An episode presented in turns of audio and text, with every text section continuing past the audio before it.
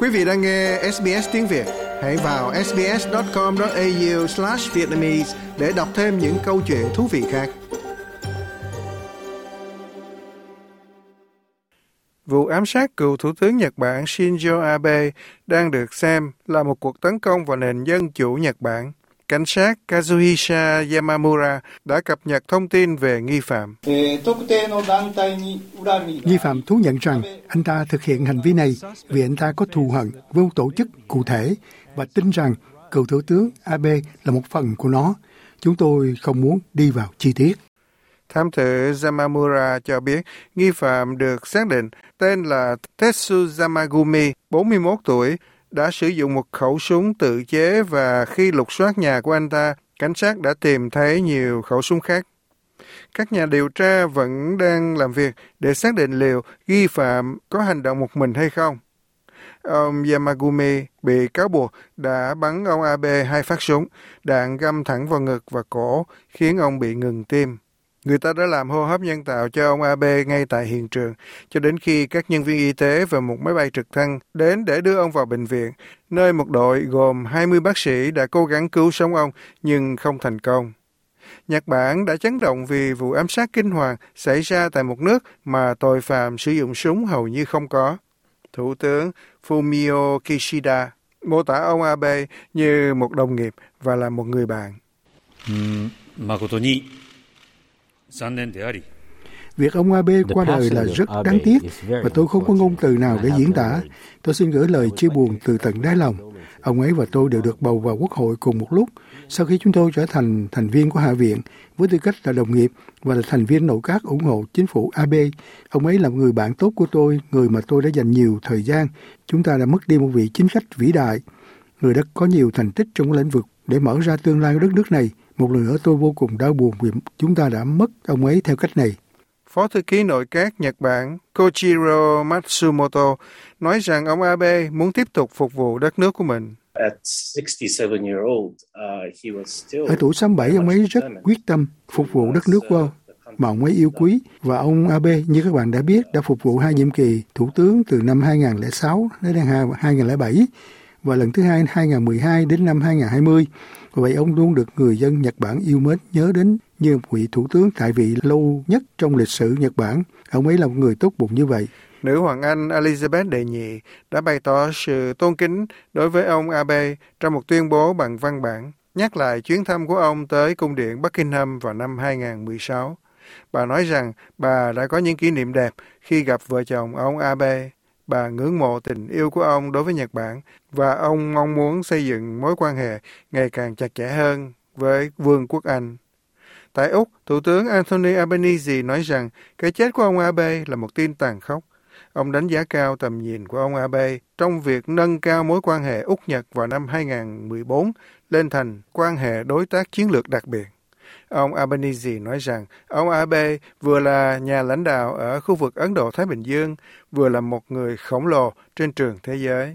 Ngoại trưởng Úc Penny Wong nói rằng cái chết của ông Abe là một sự mất mát to lớn cho cả Nhật và Úc. Ông Abe là người bạn thân nhất của Úc. Chúng tôi lên án hành động bạo lực gây sốc này. Cái chết của ông ấy thật bi thảm. Nó gây thiệt hại cho Nhật Bản và người dân nước này cho Úc và cho cộng đồng quốc tế. Di sản của ông ấy là một trong những tác động toàn cầu và một tác động tích cực sâu sắc đối với Úc và người dân. Ông ấy sẽ được nhiều người thương tiếc. Nhiệm kỳ Thủ tướng Úc của ông Tony Abbott trùng với nhiệm kỳ Thủ tướng Nhật Bản lần thứ hai của ông Shinzo Abe. Ông Abbott cho rằng ông Abe là cha đẻ của Liên minh An ninh Bộ Tứ Quad, bao gồm Nhật Bản, Úc, Ấn Độ và Hoa Kỳ. Ông Abe nói rằng ông Abe là nhà lãnh đạo quan trọng nhất của Nhật kể từ sau đệ nhị thế chiến. Tại Liên Hiệp Quốc, Hội đồng Bảo an đã dành một phút im lặng để vinh danh ông Abe, cũng như cựu Tổng thống Angola Jose Eduardo dos Santos đã qua đời tại Tây Ban Nha hôm thứ Sáu hưởng thọ 79 tuổi đại sứ Brazil tại Liên Hiệp Quốc và là Chủ tịch Hội đồng Bảo an Liên Hiệp Quốc trong tháng 7, Ronaldo Costa Filho đã yêu cầu mọi người im lặng trong một phút. Trước khi bắt đầu cuộc họp, tôi muốn thay mặt Hội đồng Bảo an bày tỏ nỗi buồn và sự bàng hoàng trước sự ám sát vô nghĩa đối với cựu Thủ tướng Shinzo Abe của Nhật Bản. Chúng ta cũng nghĩ đến cựu Tổng thống Angola Jose Eduardo dos Santos đã qua đời.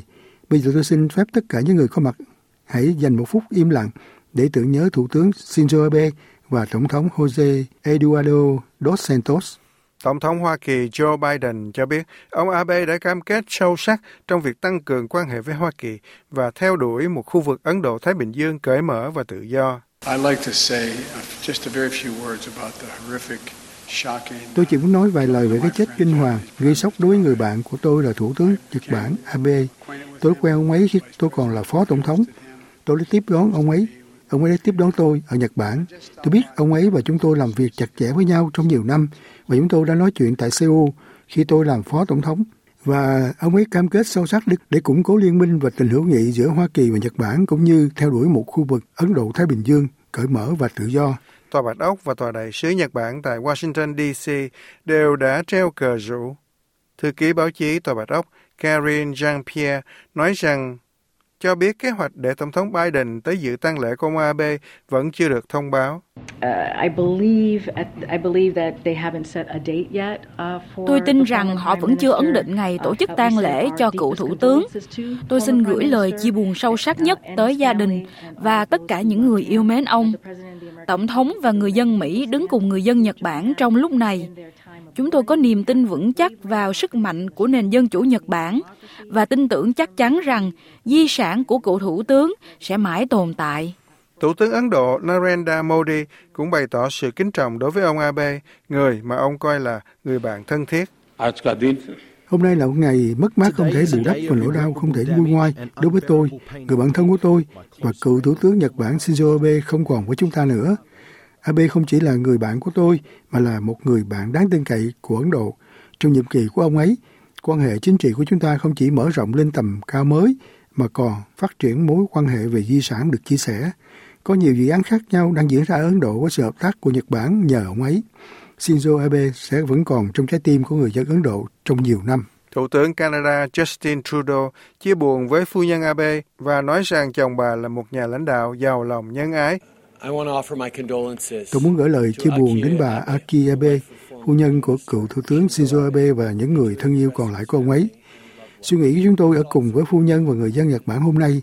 Tôi biết, đã biết Shinzo trong nhiều năm, ông ấy là một nhà lãnh đạo chu đáo, do lòng nhân ái, mạnh mẽ, người hiểu tầm quan trọng của việc phục vụ, hiểu tầm quan trọng của việc xây dựng một thế giới tốt đẹp hơn, cơ hội tốt hơn cho công dân của mình, thúc đẩy và tham gia vào các vấn đề trên thế giới, Thực sự quan trọng, ông ấy là một người bạn tuyệt vời và là một đối tác của Canada.